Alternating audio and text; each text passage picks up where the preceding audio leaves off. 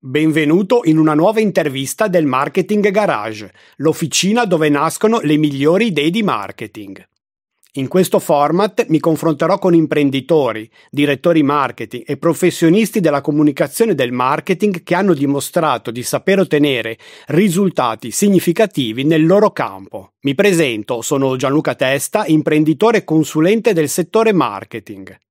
Da oltre vent'anni supporto le aziende nell'affascinante mondo della creazione dei brand, del lancio di nuovi prodotti e dell'incremento delle vendite. Bene, cominciamo. Oggi sono in compagnia di Francesco Tassi. Grazie Francesco per essere passato dal Marketing Garage. Grazie mille dell'invito Gianluca. Questa è la prima puntata del 2024, quindi la prima puntata della seconda edizione del Marketing Garage e mi fa molto piacere parlare con Francesco di un argomento che per me è molto caro, che è il mondo dei podcast. Francesco è il founder di Voice, un network di podcaster, ma ci spiegherà meglio lui, anzi vi invito a spiegare un po' bene cosa fai ecco, all'interno di, dell'ambito podcast. Ecco. Allora, innanzitutto grazie dell'invito, è un piacere raccontare di podcast in un podcast, ma vedremo poi se è giusto chiamarlo così, questo format.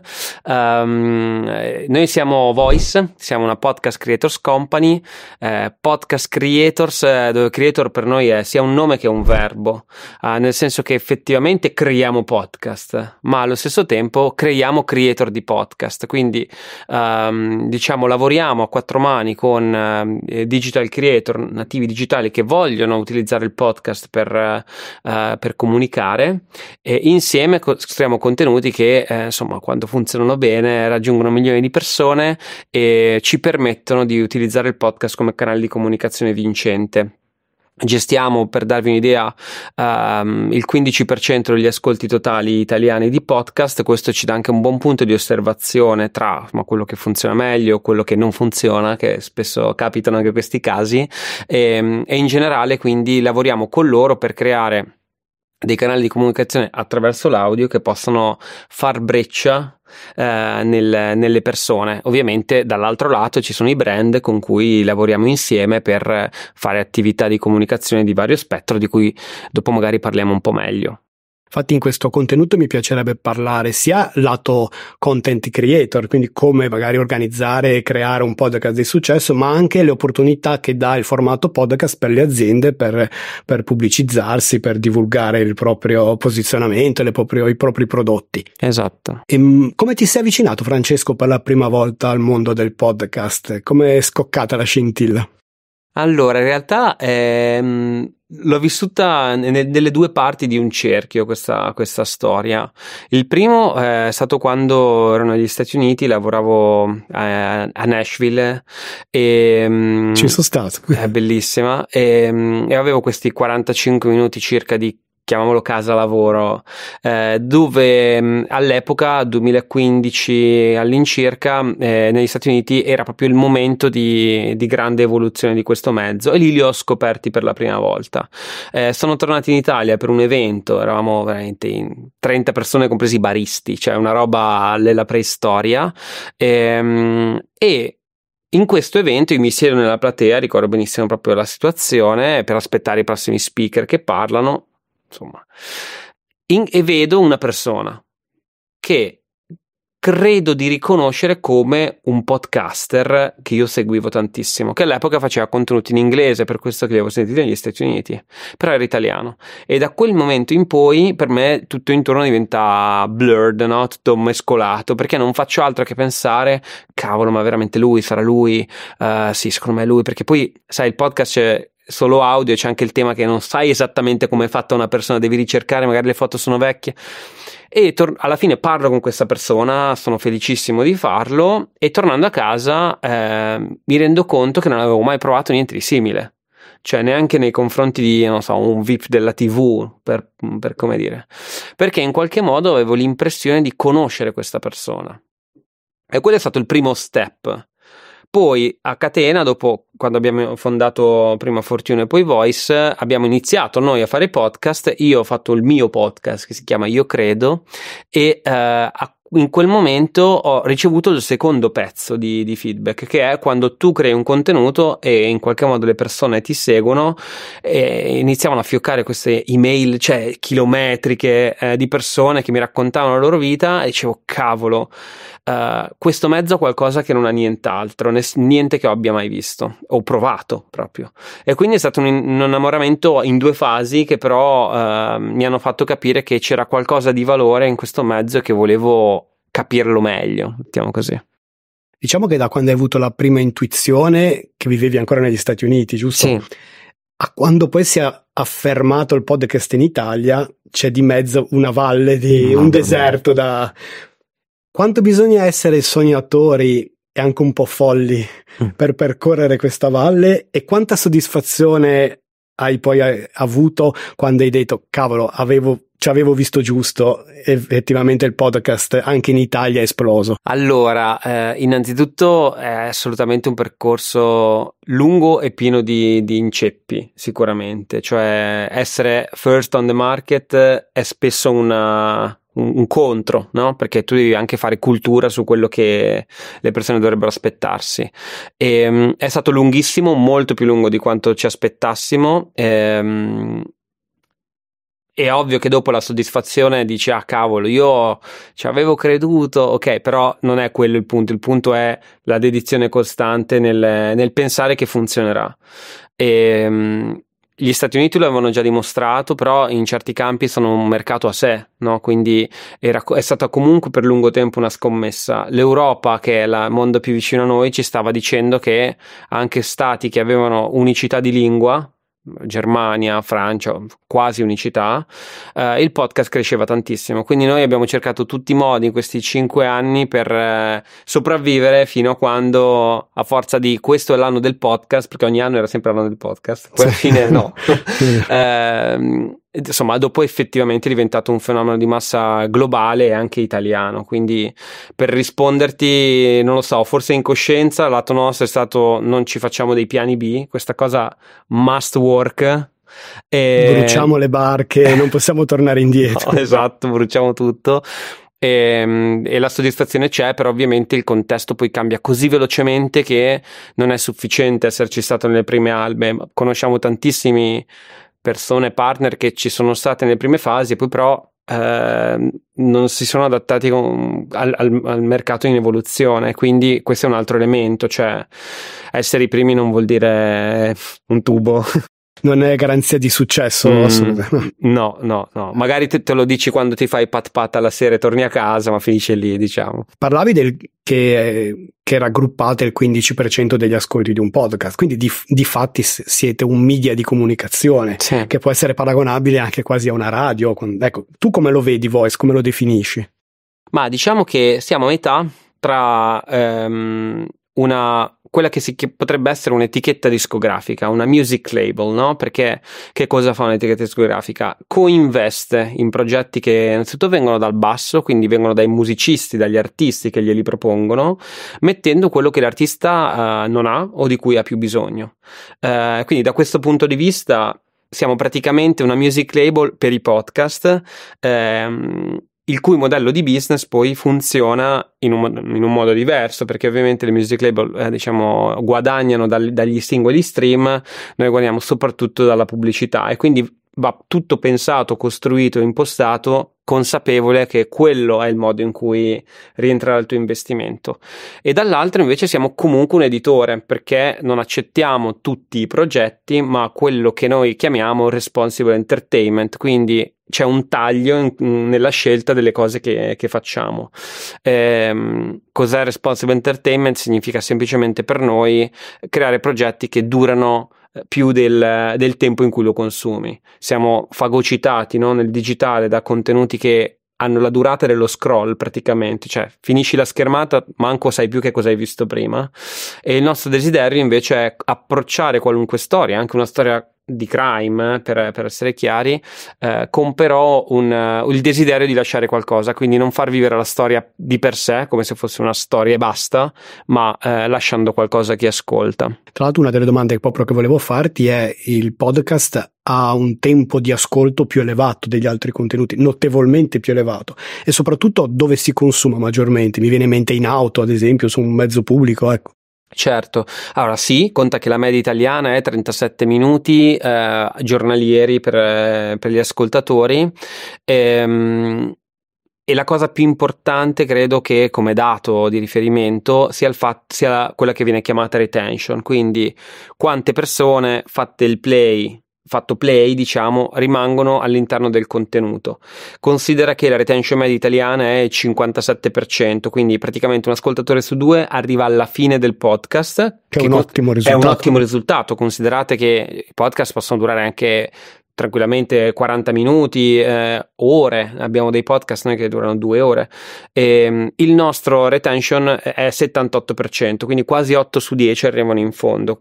E questo secondo me è il dato più importante perché, ed è uno dei, degli errori che di solito si fa, adesso stiamo parlando di contenuto podcast in generale, quando si misura il successo no, di un podcast, tipicamente ah, quanti ascolti hai fatto, oppure le tipiche vanity metrics e la retention è uno dei più importanti perché vuol dire sono stato con te per ore e ore di contenuto. È veramente difficile trovare per lo stesso contenuto una retention di questo tipo su qualunque altro mezzo e questo è diciamo sintomo di una fiducia che il mezzo ha e che è difficile da replicare su altre piattaforme, altri canali è proprio come ti approcci al podcast, perché ad esempio io non faccio testo, a mia opinione personale, ma se vedo dei podcast molto brevi tendo a non seguirli, perché, sì. perché spesso li, li ascolto in, in, auto o comunque quando ho un po' di tempo, quindi cerco proprio il contenuto più lungo, lungo no? quindi, sì. proprio, quindi penso che derivi un po' anche da... Sì, da poi sono tanti tipi di ascoltatori e sulla tua terza domanda ti dico in modo controintuitivo, uh, in realtà la maggior parte delle persone dichiara di ascoltarli in casa. Uh, la fruizione viene tecnicamente da smartphone, quindi l'80% in media è tramite mobile. Però la gente dice di ascoltare in casa. Io onestamente li consumo molto on the go, quindi sì. casa lavoro, treno. Eh, anch'io, sì, esatto. Uh, però questa cosa sembra essere un trend almeno da quanto dicono i dati, io mi riferisco sempre a Ipsos, che è uno degli enti che fa da più tempo ricerche su questo e pubblica ogni anno i suoi report in, intorno a ottobre, eh, dove fa un aggiornamento del, degli ultimi stati del podcast. Ci sono tante ricerche su questo, quindi ognuno può prendere, ci sono anche dati magari contraddittori su certe cose e quindi approfitto per dire a mio parere eh, quella di Ipsos è quella un po' più centrata per individuare bene il podcast. Quindi probabilmente questo discorso di alta retention è anche il motivo per cui le aziende si stanno interessando a questo tipo di contenuto, perché in un'epoca in cui è difficilissimo attirare l'attenzione, mantenerla in un fruitore di un contenuto, il podcast probabilmente va contro tendenza da questo punto di vista.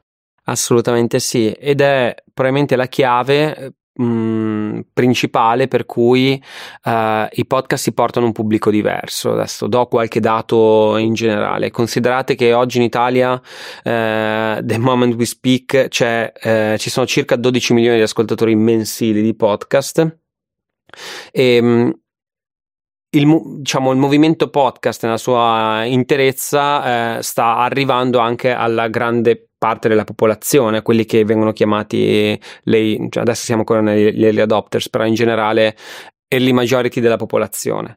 E di solito quando un mezzo... Scusa, non ci siamo ancora arrivati. No, siamo, siamo all'incirca un 30 30% di penetration totale che conoscendo non so se ma non ho le grafiche però la curva di Rogers sì, quando esatto, si esatto. inserisce un'innovazione quello, esatto. eh, c'è eh, diciamo brevissimo recap no? quando introduco, introduco un'innovazione in un, in un sistema eh, ovviamente non è che io posso pensare di raggiungere il 100% del mio pubblico immediatamente c'è un tipo di adoption che viene descritta da questa curva che è la curva di Rogers dove eh, si descrive ehm, le fasi in cui un prodotto innovazione arriva alle, alle, persone. La prima fase è quella chiamata degli, degli innovators, sono i pionieri, no? quelli che provano qualunque cosa di innovativo gli capiti per la testa, sono sempre i più avanti di tutti, no?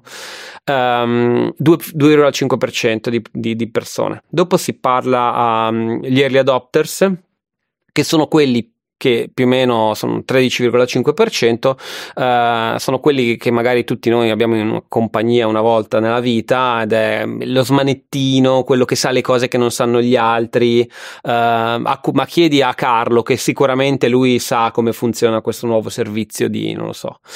Um, e qua raggiungiamo il 15% della popolazione e qui c'è il famoso uh, tipping point per cui uh, quando raggiungo qui con tempi che dipendono dal tipo di servizio che, che, che io aggiungo, ma ho più o meno il, l'evoluzione del, dell'innovazione. Arriva all'early majority con un altro 34%, chi oggi, non so, mm, fruisce costantemente TikTok e magari si è iscritto a thread, no, Beh, quello non ancora. La Lage Majority altro 34% e poi alla fine i famosi laggers che sono il 16% che sono i ritardatari, no? Chi, so, chi fa Facebook oggi, per dire.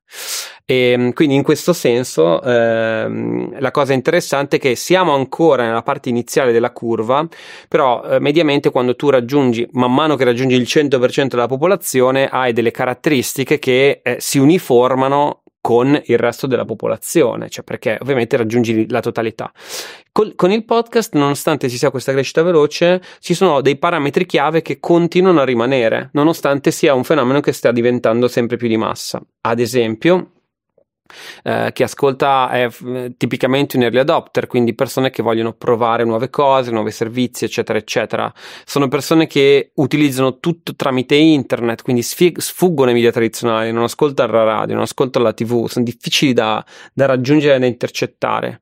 E poi sono persone mediamente istruite, quindi conta che il 30% di chi ascolta è laureato, per dire, ehm, e con una buona capacità di spesa 11% degli ascoltatori fa quelle che si chiamano professioni elevate, manager, middle manager, imprenditori, quindi per i brand sono interessanti perché ovviamente hanno una grande capacità di spesa. Quindi la cosa secondo me interessante del mezzo in sé è che nonostante si stia amplificando in termini globali, mantiene ancora delle caratteristiche super identificative indipendentemente dal podcast che ascolto, che sia crime o che sia altro. E quello è sicuramente molto interessante. Eh, ho letto che c'è anche una certa propensione nello, nell'ascoltatore di podcast a comprare più facilmente un prodotto che viene pubblicizzato. Da dove viene secondo te questo dato? Allora, eh, qua entriamo già nel mondo dell'advertising. Considera che, ehm, ma prima di dire questo, secondo me è importante capire perché cioè ancora prima sì, del, del Perché poi volevo chiederti esatto, per le forme di pubblicità e quindi... Ci sono tante attivazioni che, pubblicitarie super interessanti, ma secondo me il punto chiave di questa roba qui deriva da quello che ci siamo detti prima sul, sul consumo. Um, e la ragione più interessante è questa. Noi siamo abituati, no? Quando scrolliamo i social. Siamo abituati a vedere un certo tipo di comunicazione. Scorro avocado, bellissimo il mio lunch light. Eh, scorro. Eh, tramonto, il sunset del, del, del viaggio, bellissimo scorro, foto di ragazza bellissima che casualmente si fa fare una foto nel suo ca- casual outfit proprio nel, davanti alla vetrina di Gucci, che ne so, no? Noi siamo abituati a questo tipo di comunicazione e, e che, che, cosa vuol dire? Noi siamo consapevoli che non tutti i pranzi di questa persona sono con l'avocado super green e la ricetta complicata. Siamo consapevoli che eh, non tutti i weekend questa persona va nelle, non so, in Sardegna a vedere il sunset e siamo anche consapevoli che quella persona, quella ragazza, non è uscita a caso col suo outfit facendosi una foto. Ma questa consapevolezza noi ce la teniamo dentro noi nel nostro retrocranio e la utilizziamo come mm, filtro, così come quello che vediamo è filtrato, noi leggiamo dietro questo filtro. Quindi diciamo, ah, ok, questo non è 100% vero, so che è stato filtrato, modificato, però vabbè, me lo prendo così. Questo genera in realtà un tipo di comunicazione che mh, mm, eh, mina la fiducia che noi abbiamo in quello che vediamo. Il report più esaustivo a riguardo è il Trust Media Index di Ebu che rilascia ogni anno appena uscito il nuovo. Um, ed è semplicemente un report che racconta la fiducia che le persone hanno nel, nei canali, mh, mm, nelle comunicazioni, media. Um, è un net index, cosa significa? Um, che semplicemente misura il numero di risposte, ad esempio affermative a un quesito, meno il numero di risposte positive a un quesito. Cosa vuol dire? Che quando io leggo 0 in questo index, significa che ho un ugual numero di persone che hanno detto sì e che hanno detto no. Ok, quindi 0 non è, cioè è, è, proprio un numero di neutralità. Um, se noi prendiamo questi diversi canali, noi troviamo che ad esempio stampa, eh, giornali, se la cavano con un meno 2 più 3. Per dirti, la stampa che dovrebbe essere, cavacca, eh, c'è scritto sul giornale, no? Eh, quindi sarà vero. meno 2 più 3. Um, ehm, siamo intorno all'internet in generale che ha un meno 19, meno 15 di sfiducia, i social media l'ultimo anno erano a meno 46, cioè significa che praticamente la totalità delle persone eh, non crede a quello che legge sui social, a quello che vede sui social. Um, eh, anche Factanza, che è una realtà che lavora molto con Gen Z e eh, diciamo nuovi consumatori, eh, dai report dice continuamente 7 persone su, su 10 dicono di non credere a quello che leggono online, a un articolo di un, di un, di un editore online. Sono dati assurdi. L'unico invece media che è positivo ma che gli dà proprio numerose spanne avanti è la radio ma sta a un più 20, cioè proprio leghe di distanza. E, ehm, e, qual è la ragione di questo? Eh, non è tanto un merito del media in sé, è il fatto che noi come esseri umani non abbiamo ancora avuto esperienza um, di, di un medium come quello che ci tradisce. Ti faccio un esempio. Quanti messaggi audio ricevi giornalmente da amici, parenti, WhatsApp message, no? Eh, ti sei mai chiesto se qualcuno ha messo un riverbero? O se qualcuno lo ha tagliato a metà per mettere solo le cose più... Non ce lo chiediamo mai perché non succede. Di conseguenza tutto quello che noi percepiamo come audio ci arriva direttamente, senza quel grande filtro che noi invece mettiamo nella video communication. E questo cosa vuol dire? Che noi crediamo a quello che sentiamo. Dubitiamo di quello che vediamo, ma crediamo a quello che sentiamo fino ad oggi, poi con le AI adesso vedremo dove andrà a finire. Sì, sì.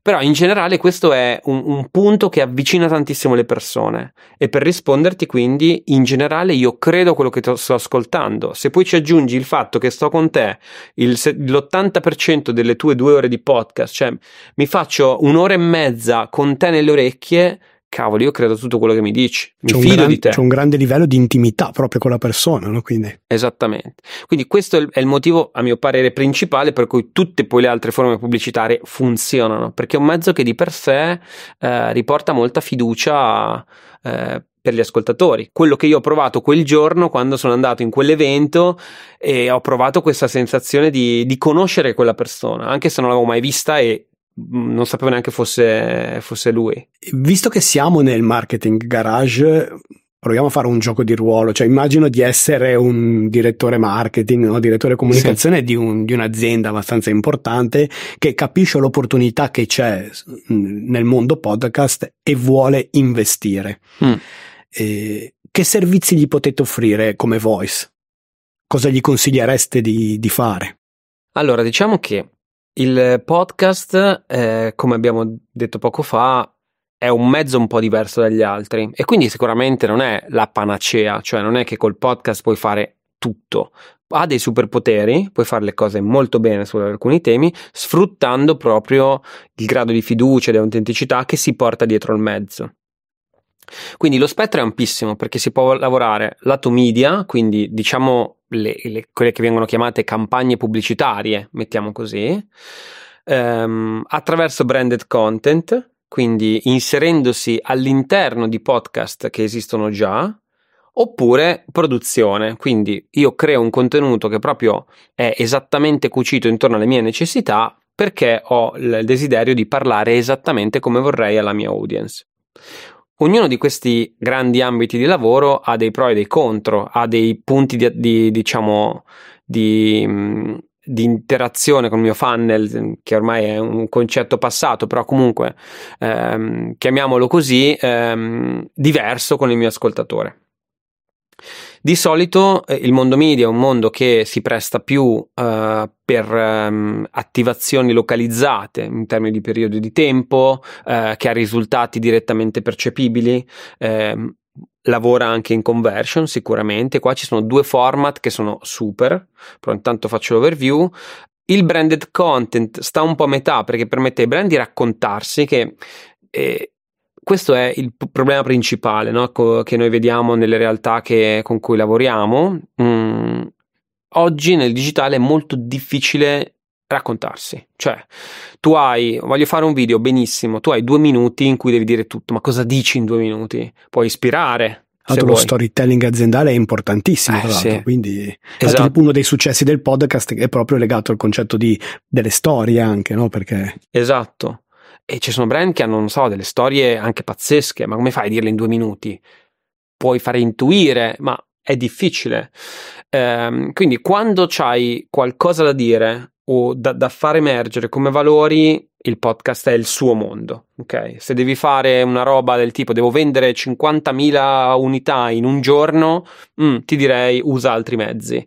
Uh, ma quando hai qualcosa da dire e um, il podcast lato branded content e produzione è perfetto. Branded content si pone a metà in questo viaggio, diciamo, dal media verso l'editoriale, perché eh, ci permette di scegliere dei contenuti che ehm, risuonano con il brand o con l'azienda perché la persona che li, che li, produce è interessante, il contenuto all'audience che mi interessa, allo stesso tempo ho già una fanbase definita, quindi io non devo lavorare da capo costruendomi una fanbase, ma arrivo già in, un, in una cosa che funziona già.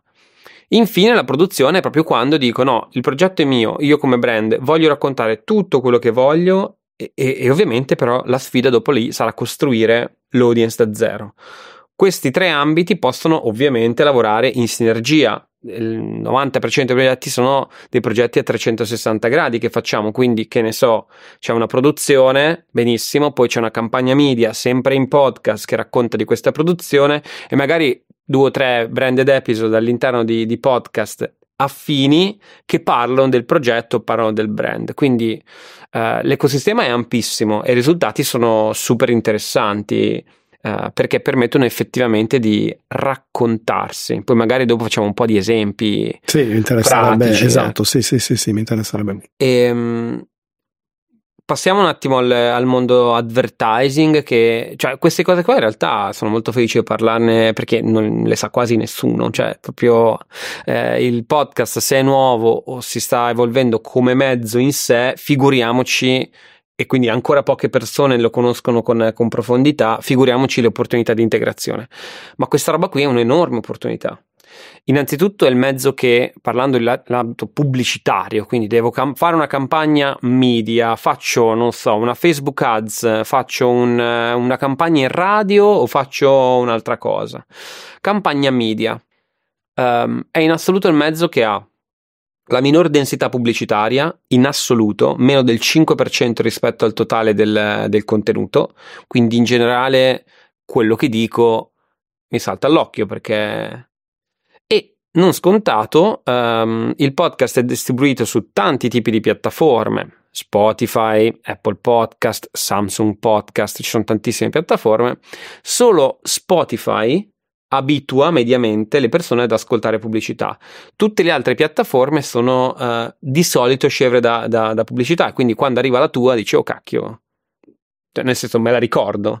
Um, e anche contemporaneamente la minor uh, percentuale di skip, cioè di salta, uh, rispetto a tutti gli altri canali. Questo soprattutto in virtù del fatto che quando ascoltiamo mh, mm, noi non abbiamo il cellulare davanti come quando siamo su altre piattaforme che a 5, 4, 3 salta no?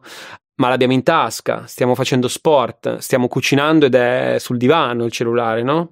Quindi non ci viene da fare skip e questa pubblicità eh, non solo l'ascoltiamo ma ce la ricordiamo. Sempre da Ipsos 2023, eh, il 50% di persone ehm, che ha, che ha ehm, ascoltato, beh, il 71% si ricorda la pubblicità, il 50% ha compiuto un gesto eh, nei confronti del brand che sia un 20% ha parlato a amici conoscenti, un altro 20% circa ha, eh, ha ricercato maggiori informazioni e addirittura un 15% ha acquistato.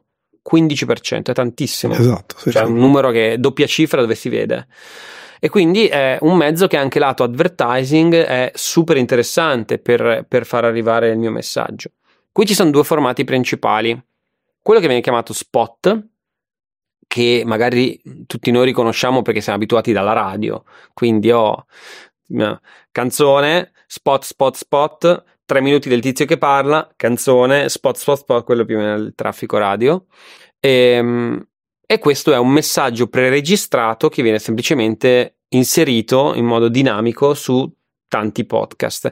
In questo caso il vantaggio è digitale che lo traccio perché la radio funziona average quarter hour, cioè non, non ha dei Mm, dei, delle misurazioni esatte, lì so quante persone ho raggiunto, posso geolocalizzarle, posso fare molte attività, anche se in generale ehm, il podcast ha molti meno dati rispetto a tutto il resto. Quindi, eh, insomma, per chi vuole investire in questo, in questo, tipo di mezzo, si deve preparare del fatto che non posso pixellare il mondo come sono abituato su Meta. No, poi adesso con i cookie, tra l'altro, si vedrà come, fun- come, come arriverà nel 20, 2024.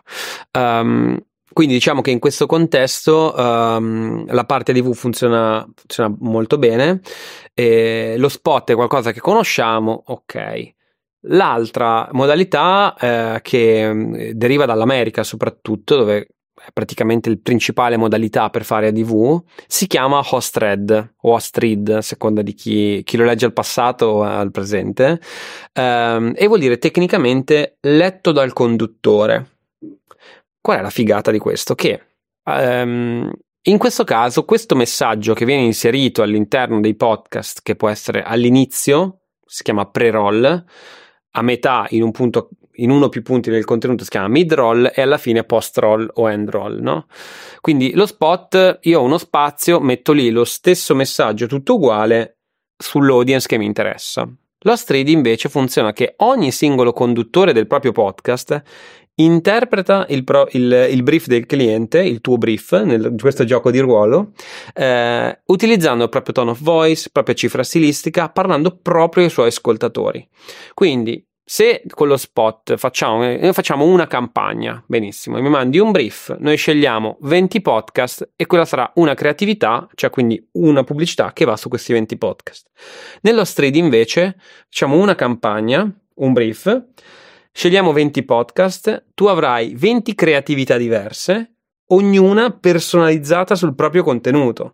Quindi eh, per gli ascoltatori è, è una figata perché c'è sempre un pezzo del conduttore, sono tutte persone che sono, na- cioè, sono brave a fare questo, questo, lavoro, non dicono semplicemente ehi adesso c'è il nuovo depuratore, cioè eh, non è un, quello che siamo abituati in radio come endorsement radiofonico, ma un contenuto sportivo te lo darà con la frizzantezza e con i riferimenti anche no? Del, dello sport. Uno di crime farà una creatività focalizzata su questo. Un podcast giornalistico sarà invece autorevole, ma anche divertente. Seconda. Quindi hai tutti questi pezzi insieme e il tuo vantaggio ovviamente è essere contemporaneamente altissimo volume perché la reach è molto elevata, personalizzazione totale e la percezione di natività conta che nostri, alcuni nostri podcast, ad esempio mh, mm, Storie di Brand di Max Corona, Giampiero Kesten, Cose Molto Umane, Rick Dufer, Daily Cogito, eccetera, eccetera, eh, i fan li fermano per le pubblicità. Oh Max, ma allora puoi comprare, hai convinto tua mamma a investire?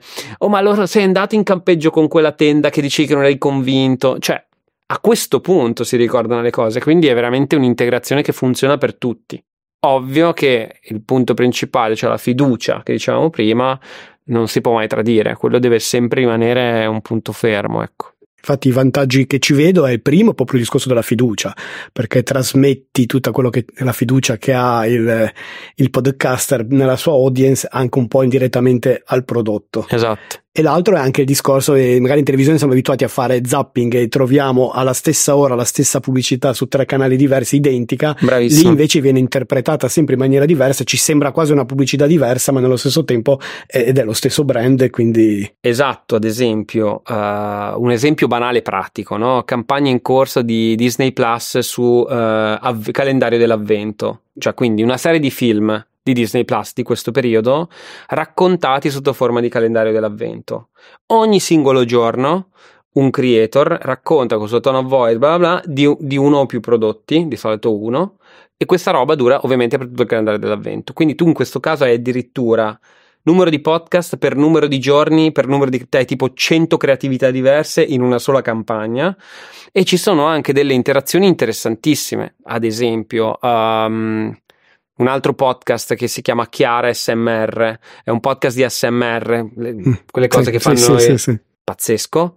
Eh, ad esempio, lei ha una creatività incredibile intorno a um, un reminder specifico di quel film, un oggetto iconico di quel film, piuttosto che scarta una caramella riguardo il suo calendario dell'avvento. Cioè, sono delle creatività che è molto difficile trovare tutte insieme in una stessa campagna. E se tu ascolti questi sei podcast, eh, ti rendi solo conto alla fine che fanno parte di un unico grande disegno, però sono tre cose, sei cose completamente di intrattenimento e completamente interessanti, cioè, per chi le as- cioè, in target con chi le ascolta. L'hai già accennato prima, mm, per me, almeno per me inizialmente podcast era esclusivamente un contenuto audio.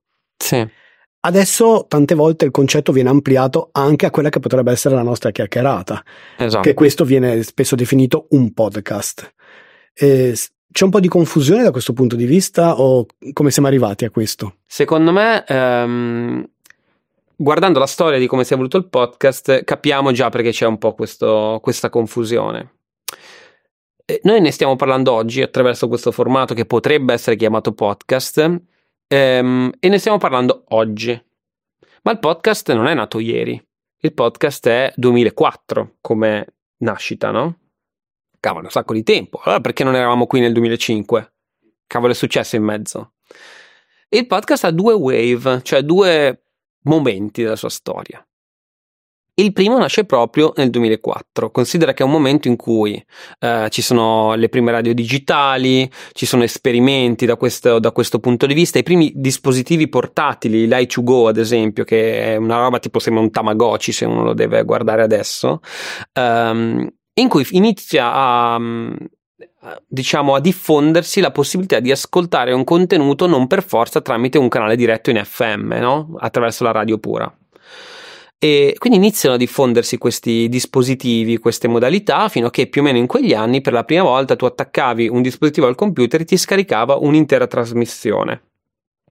È il boom, diciamo, eh, del podcast collegato alla sua tecnologia di base che è il feed RSS che è una sorta di eh, diciamo biglietto da visita no? del, del, mio contenuto podcast. È unico questa cosa perché il feed RSS era legato ai blog. Ai blog si usava io l'avevo nel blog. Esatto. Quindi Adam Carey fa questa nuova introduzione e dice ma se io la rendessi multimodale no? Multimi, multimediale e non ho solo il testo ma anche un audio fanno i primi test, si diffonde questa roba qua e ehm, nel 2004 a pochi mesi da, da, dal primo vero test di, diciamo, di, di, di feed RSS multimediale, ehm, Ben Mersley, che era un um, giornalista del The Guardian, e intercetta un po' tutto questo movimento, cioè già c'erano i blog che, che, che, qua nuova roba, nuova tecnologia, di che cosa si parla, tutta la gente col microfono che si registra cose e intercetta un movimento e dice cavolo ma tutti adesso iniziano a registrare cose, come la chiamiamo sta roba qua?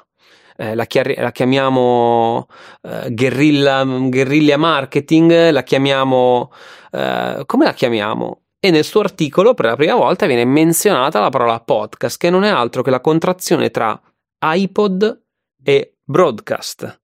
Perché l'iPod era uno dei primi sistemi che permettevano di scaricare dei contenuti e ascoltarli on demand, diciamo così. Eh, perché questo pippone? Perché la parola podcast è forse unica nel suo genere rispetto agli altri media, ha in sé il suo sistema di distribuzione. Broadcast cioè è un audio distribuito. Non è che dici è un video distribuito, è un video, dici, è un no? Quindi forma e contenuto, cioè distribuzione si uniscono nella parola podcast. E questo quindi ci, mi fa passare al secondo step e dire ok, quindi che cos'è effettivamente un podcast?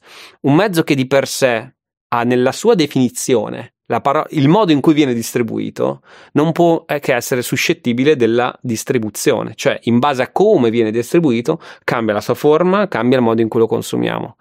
Ehm, il second wave, quindi il motivo per cui ne stiamo parlando oggi, che è del, intorno al 2014-2015, um, ci porta allo step successivo. Per un po' dopo il 2004 um, la gente è entusiasta di fare questa roba qui, poi nessuno capisce effettivamente come farci soldi, che alla fine insomma è sempre uno dei motivi per cui le cose vanno avanti. È una meno. delle domande che poi ti, ti vorrei fare, ecco come.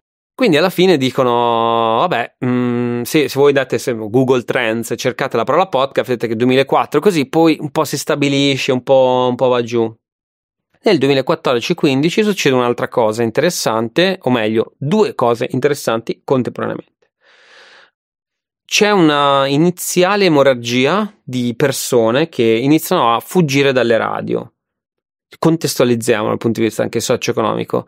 Eh, beh, il sistema radiofonico americano è comunque diverso dal nostro, funziona con, eh, cioè è pubblico ma comunque dei finanziamenti privati rilevanti. In generale però, come qui, i giornalisti, chi si è fatto che ha 20 anni di giornalismo, inizia a sentirsi un po' stretto lo spazio in cui si esprime. Perché dice, cavolo, Uh, io vorrei fare approfondimenti, inchieste, uh, vorrei raccontare storie, e però, cioè, eh, cosa ne pensate dei gatti a Natale? Cosa ne pensate del. Cioè, oggi la radio è molto così, cioè, fa dell'interazione con le persone il contenuto stesso, ma non c'è tanto contenuto. In America nel 2015 la gente inizia un a stufarsi e iniziano a nascere delle iniziative parallele in cui effettivamente si prende questa roba delle storie e degli approfondimenti un po' più sul serio. Nascono in quegli anni, tra l'altro, due delle società più importanti al mondo di podcast. Una è Gimlet Media, che è stata acquistata da Spotify per 200 milioni di dollari un paio di anni fa, e un'altra è, è Wondery, anch'essa comprata un anno dopo da, da Amazon per 300 milioni di dollari quindi non scontato, non è una tech company, è una media company che ha nata e dopo pochi anni stata, ha già avuto sua, il suo ciclo di, di exit, diciamo così. Ehm, in quel momento lì dicevo, uh, questo generare e proliferare di nuove realtà porta anche alla nascita di un contenuto che sarà il podcast probabilmente più famoso della storia che si chiama Serial, che è un podcast crime che tratta di cold case, quindi casi freddi, cioè non risolti. Siamo in quell'epoca Immagina questa gente che si dice: No, io mi licenzio, io voglio raccontare le storie approfondite. Se ne va, inizia a fare questi progetti super interessanti. C'è Radiolab, ci sono tantissime realtà.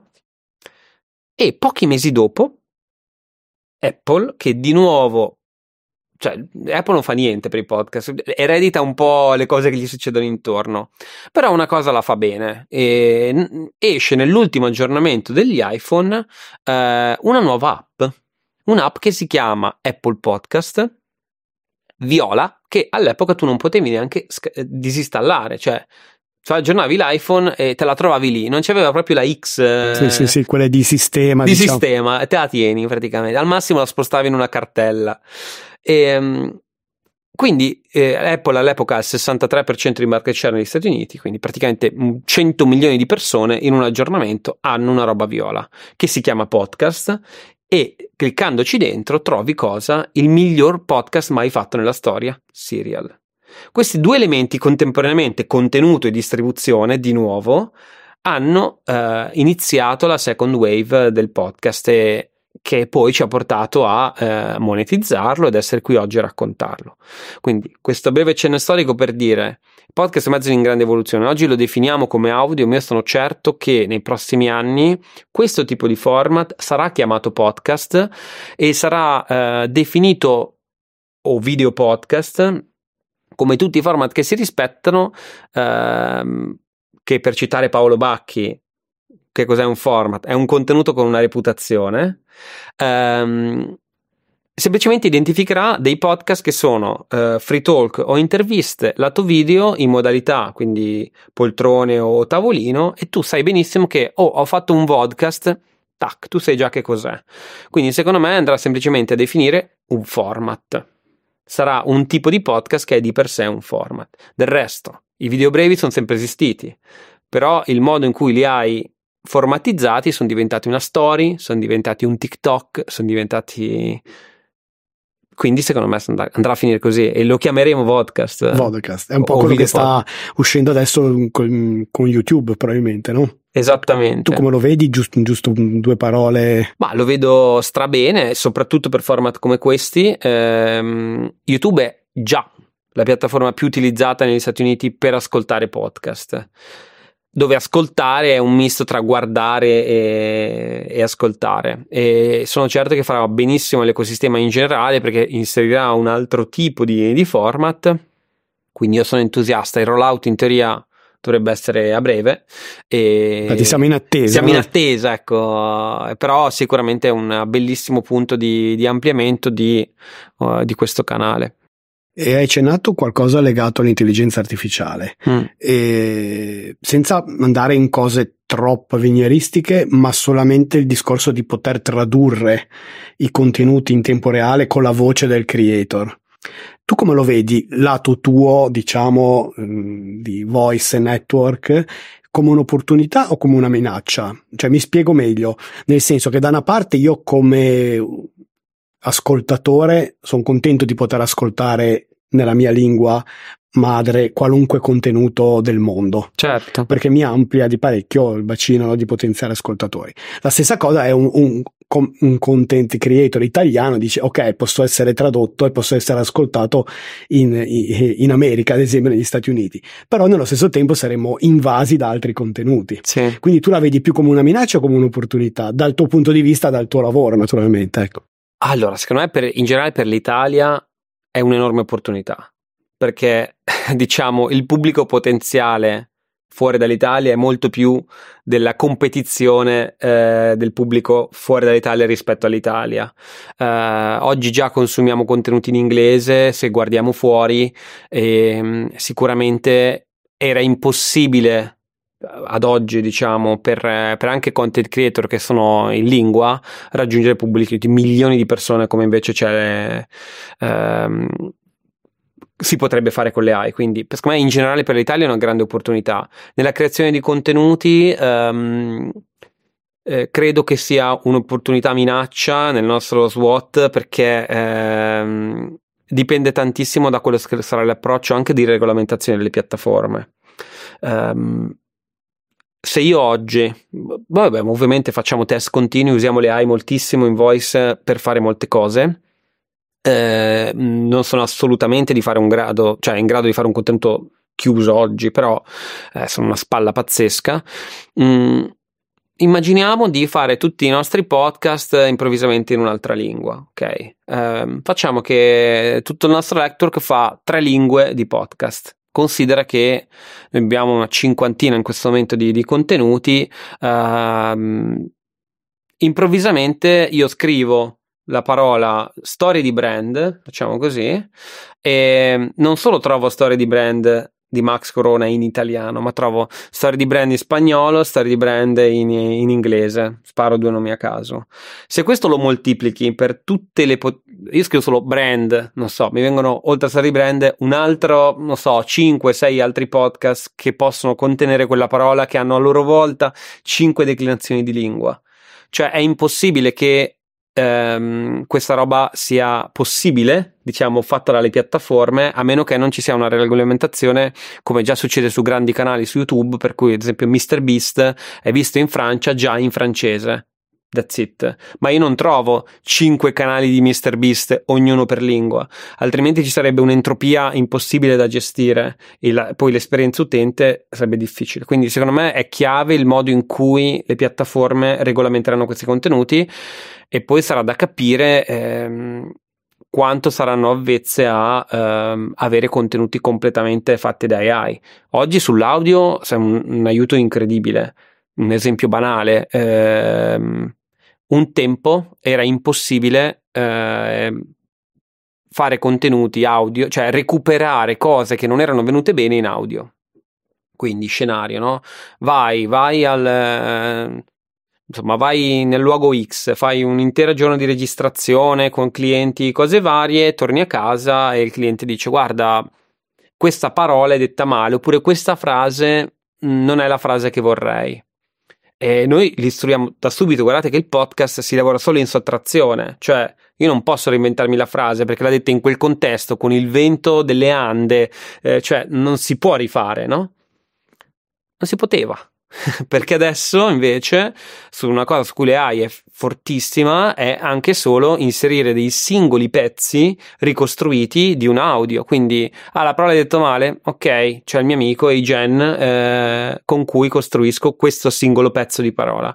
Quindi questo è già un salto in avanti molto forte.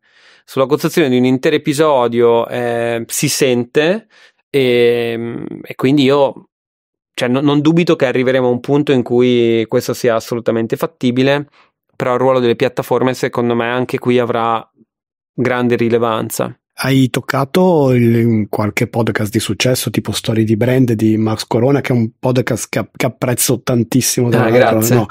Quindi assolutamente. E secondo me tante volte ho la sensazione che non si riesca a percepire come ascoltatore la quantità di lavoro che c'è dietro. Certo. No? Eh, veramente penso sia a livello iniziale no? di ricerca della storia, eh, stesura, storytelling, realizzazione, audio, montaggi, musiche. Sì. Veramente c'è un lavoro che tante volte penso che non sia percepito, magari anche apprezzato nella, nella complessità. Nello stesso tempo Ecco, il discorso, adesso parlavamo di forme di pubblicità e la domanda classica che probabilmente ti faranno in tantissimi è si può vivere solo di, di, di podcast? Sì, allora la risposta è sì. Ed è un po' stata anche la nostra missione sin dall'inizio. Eh, ci sono gli youtuber, ci sono gli influencer, ma non c'è mai stato un, un podcaster no? come, come, lavoro. Mi immagino no? quando era il 2020 che iniziamo a, jeg er fra meg costruire questo, questo, modo di vedere il mondo e ci sarebbe piaciuto che alla cena di Natale, quando la gente va dai suoi parenti e gli chiedono ma allora come va il lavoro? Beh, io bene, faccio il podcaster. Con orgoglio. Con orgoglio, la gente lo capisce, cioè eh, sarebbe stato un sogno. Siamo ancora lontani da questo, però siamo molto felici nel dire che eh, moltissimi dei creator come Max che hanno iniziato con noi eh, oggi sono full time podcaster, quindi il loro lavoro è fare podcast Um, è ovvio che eh, soprattutto nell'audio oggi non c'è un'unica uh, fonte di monetizzazione, cioè come singolo è difficilissimo. Uh, vo- è una cosa molto semplice, basta andare nelle classifiche dei principali paesi europei, 5 paesi europei, fai top 50, è praticamente impossibile trovare un podcaster dentro, sono tutti grandi publisher, gruppi editoriali, grandi gruppi media, perché un tempo il podcast era anche una roba da, cioè, non so, dal garage alla vetta da solo, eh, oggi la competizione è così elevata che è impossibile farcela da soli, o meglio, c'è gente che ce la fa, ma è un caso, uno di quei casi, diciamo, rari. E quindi cosa significa anche questo? La visibilità poi porta anche a, ad avere un certo tipo di, esposi- di, di, di attrattibilità per le opportunità commerciali che vanno banalmente dalle pubblicità che ti ho raccontato prima a, ai brand che sponsorizzano magari interi episodi, intere stagioni. E, ehm, quindi una persona oggi ci può vivere, ma è difficile che riesca a farlo da solo o da sola e um, non si vive solo di una revenue stream. Eh, l'audio in particolare è super sfaccettato. C'è branded content, c'è pubblicità, c'è l'evento live, c'è da solo una roba non ti permette di fare. Sono tutti compound uno sull'altro anche perché un'altra caratteristica del podcast rispetto agli altri formati che anche volendo promuoverlo è molto più difficile da promuovere. Sì. Cioè non si può at- attivare delle ads su, su, Spotify, almeno non credo, no? Sia, si può ma non funzionano. Eh, altri cioè. modi, ci saranno altri modi. Sic- ecco, se uno dovesse iniziare e volesse sponsorizzare un suo contenuto, cosa gli consiglieresti? Cioè, quale forma di pro- autopromozione del proprio contenuto per farsi un, minimamente notare? Ecco, uno appena lancia. Certo, certo. Beh, tocchi un tasto importantissimo. Considera che eh, noi abbiamo calcolato che a parità di tempo eh, un audio ci mette 20 volte il tempo per avere la stessa quantità di informazioni che ho quando guardo la preview di un video. Quindi siamo su YouTube, no? ad esempio, sto guardando un video, mentre guardo questo video, eh, vabbè, di fianco o in basso a seconda se guardo da mobile o desktop, ho la mia famosa colonna dei correlati. E la, la, scena la conosciamo tutti. Io guardo questo video, passo veloce uno scroll col dito col mouse sul mio correlato e ho una quantità di informazioni su quello che mi può aspettare enorme. È un uomo e una donna, è all'aperto e al chiuso, sembra di qualità, c'è un cane, cioè ho un sacco di informazioni. E queste informazioni mi vengono deliberate nello stesso medium che sto consumando, cioè video su video. Quello che mi aspetta è esattamente, più o meno esattamente, quello che vedrò. Eh, sliding doors, separiamo. Adesso stiamo invece ascoltando un podcast. Sono nella mia app di ascolto. Sto camminando, come sto tante volte cammino, faccio una passeggiata, ascolto il podcast. E decido di, ma voglio qualcosa d'altro. Quali sono gli step? Allora, devo uscire dallo splash screen, dal, dalla schermata di ascolto. Poi, a seconda di dove ero, con un paio di tap raggiungo la home, che, diciamo il caso di Spotify, eh, ha una certa set di informazioni. Io devo andare a raggiungere podcast, vado magari in classifiche podcast o categorie podcast, sono a tre tap. Dopodiché, in base a una copertina, ehm, io eh, decido se ascoltarlo, una copertina e una descrizione. Quindi qua i punti sono due. Innanzitutto mi è impossibile continuare ad ascoltare mentre leggo la descrizione di qualcosa, cioè comunque io devo scendere le due robe. Secondo, le informazioni che mi vengono date in quel momento da una copertina e da un testo non sono lo stesso medium che io invece sto consumando. Se il video dice avrai questo video, L'audio invece ti dice avrai questa copertina e questo testo, ma non so niente della cosa più importante che è la voce. Quindi io non posso contemporaneamente scoprire nuove cose e questo è un, proprio un blocco sulla Discovery che per quanto ci dica ma faccio il podcast che esplode, il podcast non, non, diventa virale, almeno non solo nel formato only audio. Il formato video ha delle caratteristiche utili, come ad esempio la possibilità di spillolare una puntata, di diffonderla sui, sui social, su YouTube Shorts, cioè ho dei, dei vantaggi. Quindi, per tornare alla tua domanda, mh, mm, eh, sicuramente devo utilizzare diversi canali. Il podcast è comunque un media di relazione. Tipicamente noi consigliamo di Uh, aprire altri canali se non li avete già di relazione pura. Quindi uh, un telegram un canale telegram. una newsletter anche, anche se non è, un, cioè, non è binivoco come, come, canale o altri canali per avere un dialogo un discord avere un dialogo con queste persone. E, ehm, e questo è il primo step perché il dialogo con la community ti porta a capire cosa puoi migliorare li porta loro stessi a agire su word of mouth quando ascoltano delle puntate interessanti e comunque eh, avere un audience che sempre il tuo zoccolo duro e ti ascolta sempre qualunque cosa fai, i famosi tr- truffan di Kevin Kelly, praticamente ti permette anche in ambito piattaforme di essere molto più evidente. Le piattaforme hanno i loro algoritmi che permettono di mettere in evidenza una cosa o l'altra, però apprezzano molto quando gli arriva molto traffico in poco tempo. Quindi è come se tu costruissi piano piano un, un, una newsletter, no? ogni volta hai un ascoltatore in più e ogni volta che esce questa newsletter, chiamiamola così, hai in poco tempo tanto traffico.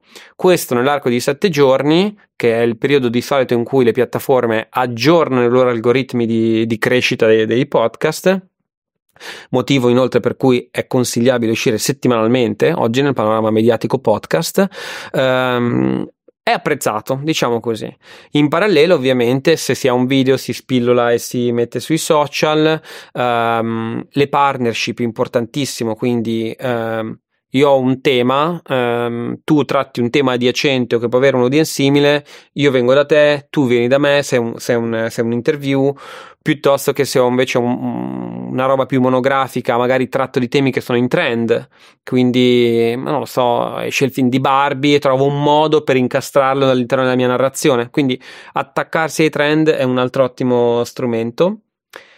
I social, ma non intesi come uh, ecco il mio nuovo episodio. Ecco, sta roba non funziona. Devo sempre trovare in ogni singolo canale qual è la grammatica di questo canale. Quindi eh, trovare il mio modo, per esempio su Instagram, di parlare del tema di cui ho discusso in podcast, no? Quindi invece che dire, uh, che ne so, uh, ho parlato di come Barbie, uh, so, d- del marketing del film di Barbie, la prima cosa che mi è venuta in mente, eh, invece ad esempio trasformarlo in un carosello dove hai quelli 3-4 elementi essenziali e poi rimandi all'approfondimento nel podcast. Però rimane un contenuto nativo della piattaforma di Instagram per Instagram e poi l'approfondimento viene fatto di là.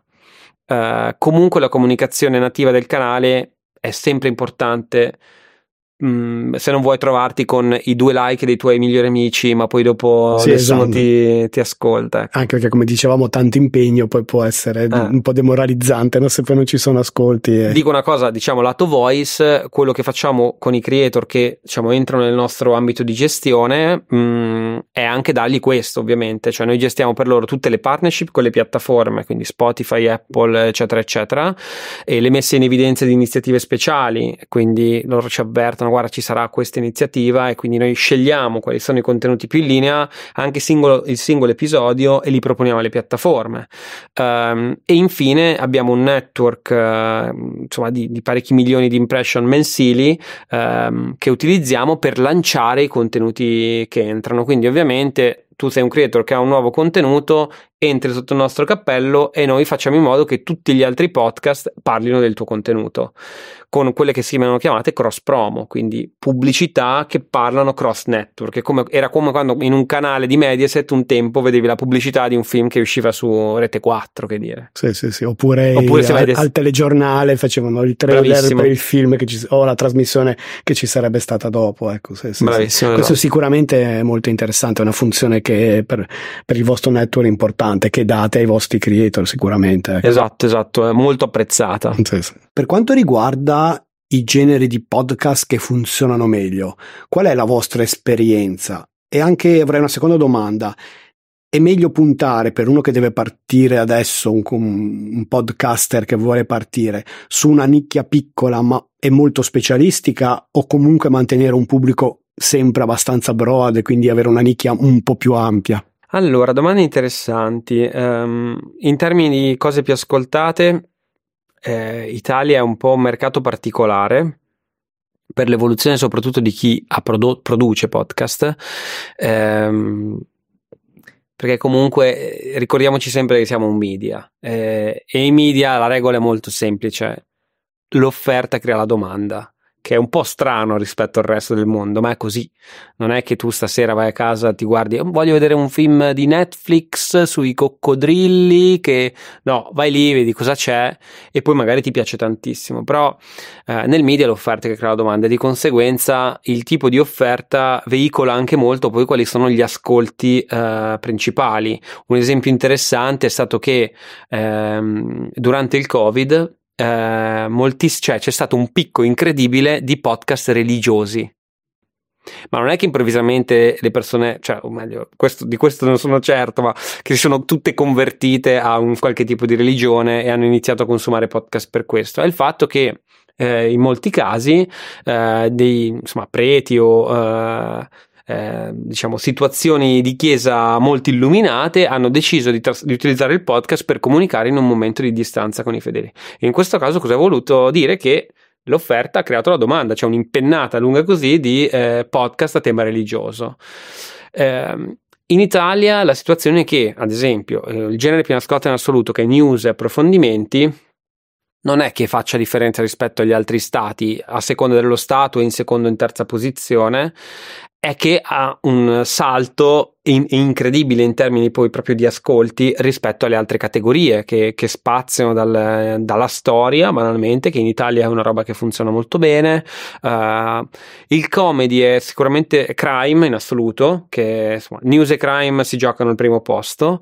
Uh, ad esempio, in Italia c'è pochissimo comedy. Eh, quindi tutti i comedian in ascolto vi dico scrivete voice perché noi siamo eh, invece secondo me è una delle cose più interessanti compreso ad esempio lo sport. Lo sport non se lo fila nessuno. Eppure è un, è un contenuto che sarebbe molto si presterebbe molto. E infatti negli altri stati lo sport è comunque molto ascoltato. Ti do un esempio più, uno dei più grandi network eh, UK ehm, inglesi ehm, ci sono 5 podcast che parlano solo di calcio italiano. Molto famosi, cioè solo di calcio italiano. In, eh, in, Regno Unito. In Italia non ci sono tanti podcast famosi, cioè meglio, ci, mm, il famoso eh, ormai è, è, una parola che è difficile utilizzare. Ci sono persone che hanno milioni di follower eppure nessuno li conosce, cioè nel senso non è come un tempo che quindi famosi nel senso che sono nel mainstream, eh, ce ne sono ancora pochi. Ci sono dei prodotti fatti molto bene, eh, però sicuramente negli ambiti più di di, di sviluppo. Eh, buoni, buoni, consigli. Bu- no? sì, ascolta, che, quindi... in generale però il consiglio è parlate di quello che volete parlare, cioè ehm, questo problema si, si, pone dopo, diciamo così. È ovvio che ci sono progetti che per come sono fatti hanno l'abilità, qua vedo la tua seconda domanda, di parlare sia a una nicchia ma allo stesso tempo anche di essere estremamente popolari e questo è proprio il, insomma, l'essenza del, del successo. Però tra i due direi partite da una nicchia, consapevoli che vi dovete espandere. Ehm, ci sono nicchie che non sono poi così piccole, ok? Ehm, quindi io direi di partire da lì. Hai già accennato a qualche esempio di successo di vostri podcaster che sono nel, nella vostra network? Sì. Ce ne vuoi parlare, fare qualche esempio e soprattutto, secondo me, indicarmi qual è il fattore di successo di, un, di ognuno, cioè perché secondo te sono stati così apprezzati dal pubblico? Ecco. Certo, certo. Beh, beh eh, sicuramente per, anche solo per anzianità, eh, cose molto umane di Giampiero Kesten, eh, storie di brand di, di Max Corona eh, dell'Icogito di Rick Dufer, ma anche Crime and Comedy di Claudia Marca che parlano di eh, crime fatto, tenuto da due stand-up comedian, quindi c'è un po' questo glitch interessante. Cose molto umane, un daily del 2019 che ha più di un migliaio di puntate, quindi perseveranza eh, top, eh, che fa più di un milione di ascolti mensili e quindi tanti, diciamo così, nel mercato italiano. Um, in quel caso la capacità è stata sia un tema di timing, perché sicuramente partire oggi con un progetto così sarebbe stato comunque più difficile, e, e poi perché è sia una curiosità scientifica, cioè Giampiero diciamo, risponde a domande che vengono dal pubblico, mh, mm, di, chi lo ascolta, attraverso il suo taglio, sia scientifico ma anche molto divertente. Eh, lui è un oste radiofonico, ex, insomma, ex autore degli Iene, è una persona che ha grande spazio nel tema dei contenuti. In quel caso, ad esempio, eh, il tipo di format, quindi tagliato, proprio rough, non, non, ci sono particolari, ma ci sono le frasi tagliate. Lui ha proprio cercato questo, questa roba qui ed è abbastanza divertente e anche molto informativo. Quindi, in quel caso un taglio di un certo tipo e ti dico se è la chiave del successo. Quindi uno stile, uno stile identificativo. Esatto. Storia di brand è il contrario, cioè una roba super approfondita che ci mette mesi a preparare, Max. Che si sente proprio. Super sound design, che cioè, ricriamo quella storia della guerra in cui eh, quindi ci sono i cannoni, la gente con i cavalli, cioè i sound designer che sudano. C'è un lavoro pazzesco. Un lavoro super. E, ehm, e, e, però il contrario è, ad esempio nel caso di Max, è parlare di brand senza numeri. Solo, cioè, la, la UVP, che la, la, la, value proposition che consiglio a chiunque ci stia ascoltando, guardando, di, di, di, pensare quando fa il suo prodotto, cioè qual è la proposta di valore che trova da me e da nessun altro. Nel caso di Max, ad esempio, è le storie sconosciute dei tre brand più famosi. Quindi il brand famoso è l'attività di relazione che mi dà il gancio per dire ah cacchio premo play però è la storia sconosciuta che poi ti tiene lì nel modo in cui non parla di numeri, non parla di risultati del, dell'anno, ma parla delle avventure vere di, degli brand. Poi Max ha anche una narrativa in cui ci mette un pezzo, eh, un pezzo suo. Non abbiamo la certezza al 100% che era in quella scala e guardava il cielo in quel momento, però è comunque una narrativa molto immaginativa che, che funziona molto bene. Um, altri esempi, per dire ad esempio un podcast che abbiamo fatto recente, che è un altro tema completamente, si chiama A domani, è un podcast che abbiamo fatto il Corriere della Sera che parla di salute mentale. Parte dalla storia di, di un ragazzo, si chiama Giacomo Sartori, che eh, diciamo, dopo aver subito il furto di uno zaino eh, a Milano scompare ehm, ed è una storia che eh, noi mh, abbiamo cercato con la sensibilità di, di, di, di Nicolò Agliardi, che è appunto l'autore, di trattare assolutamente non come una storia crime, perché non è quello che volevamo raccontare. Ovviamente il fatto è un fatto eh, che si porta dietro degli avvenimenti non semplici da raccontare, ma abbiamo voluto raccontare invece quello che non si vede sul tema della salute mentale, della fragilità delle persone e questo è stato parecchio tempo in classifica numero uno Spotify Italia e ha avuto molto riconoscimento. Quindi lo spazio è tanto, non c'è un'unica regola per dire fallo così perché funzionerà e, e forse l'unica vero fattore comune è questo tema di identità e il fatto che ogni singolo podcaster volesse, sentisse proprio il bisogno di raccontare questa roba. Eh, è una maratona il podcast e se non ci credi tu per primo mh, mm, non andrai lontano tante volte ci si ferma a pensare a, all'attrezzatura tecnica, esatto. cosa ci vuole per fare, invece in realtà è proprio una questione di, posta, di creare una propria identità, come dicevi, no? proprio un proprio stile comunicativo, narrativo. Certo e parlare di cose magari piace parlare che ci se ne capisca anche cioè che uno sia anche capace di portare avanti come dicevi te costa- con costanza nel tempo no? penso sia sì bisogna fare poi al massimo i primi episodi li rifai cioè però è impossibile essere pronti da subito e bisogna un po' lanciarsi consapevoli poi che ci saranno aree di miglioramento però eh, il consiglio è sempre fare dai Benissimo, penso che questi spunti siano molto interessanti, ecco, per uno che vuole approcciarsi, che vuole provare a creare qualche contenuto.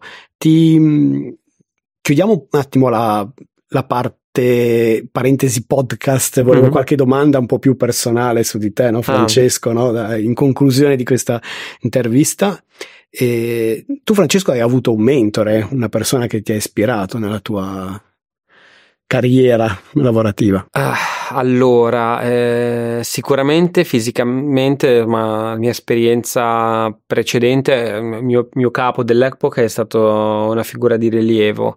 Eh, poi mi sono poi ispirato ai a quelli che chiamiamo i grandi imprenditori, le storie di, di, queste persone. Io in particolare sono un fan di, di Derek Sivers, che è, è il fondatore di, di CD Baby, che poi hanno venduto ehm, parecchi anni fa, ormai saranno passati ormai una decina d'anni, e, ehm, perché è stata la prima persona, a parte che è stato in realtà il primo podcast che abbia mai ascoltato, cioè la sua storia me la sono beccata in una sorta di audiolibro narrato eh, suo, fatto con la sua voce, ed è stato anche lì, forse ecco, è stato anche questo, il primo approccio col podcast me l'ha dato anche lui e perché ho visto in questa narrativa di insomma se sei mm, cioè devi essere stronzo per avere successo per la prima volta qualcuno che era l'opposto no? Eh, successo ma com- attraverso atti di, di kindness di gentilezza. generosità di gentilezza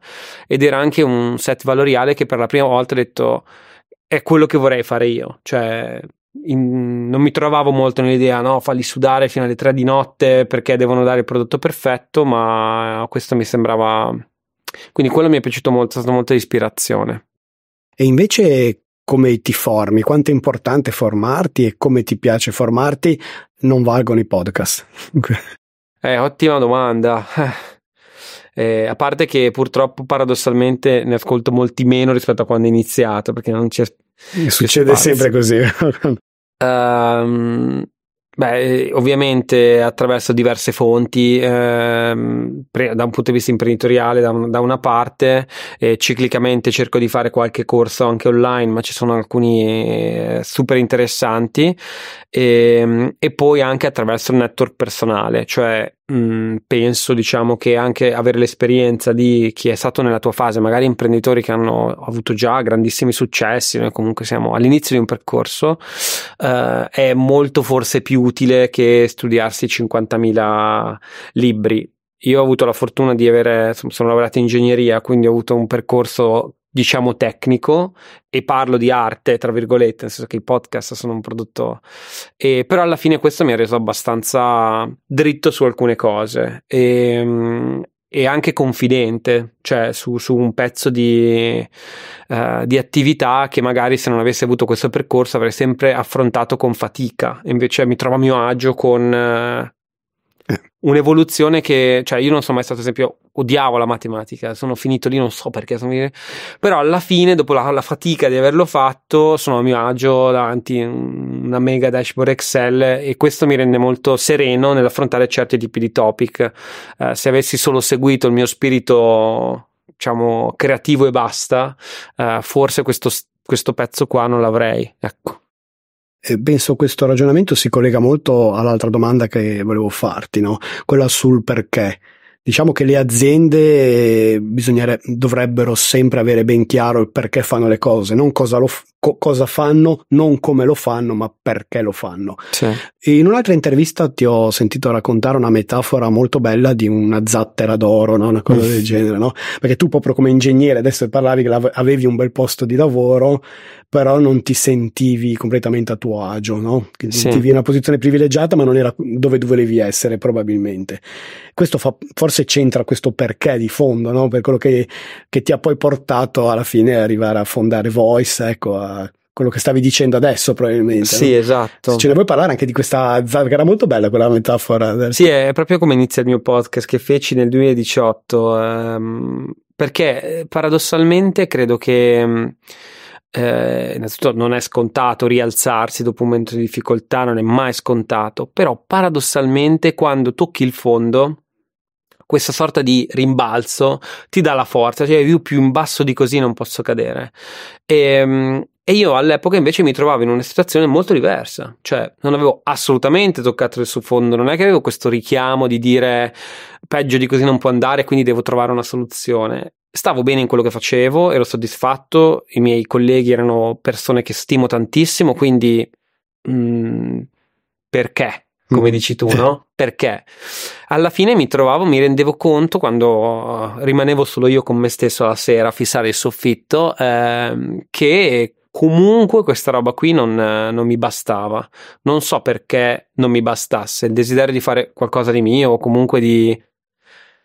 Uh, non lo so, probabilmente questo. Um, mi teneva sveglio la notte, non riuscivo a, a, farmi andare bene questa zattera d'oro di cui comunque mancava il timone, cioè eh, mi sentivo alla, alla, deriva in una zattera d'oro. Sì, trascinato dalla corrente, quindi ero ok, qualunque cosa, se qualunque corrente avessi mai preso, comunque sarei stato lì sopra, safe, ma io volevo sto cavolo di timone e quindi per, per, prenderlo devi essere disposto poi a tuffarti e senza, senza nient'altro. Mollare la sicurezza. Eh, per, sì. per... Però questo passaggio qua alla fine paradossalmente secondo me è la cosa più difficile che rivedo anche in tanti discorsi che ho con le persone che mi sono vicino, che hanno un lavoro stabile.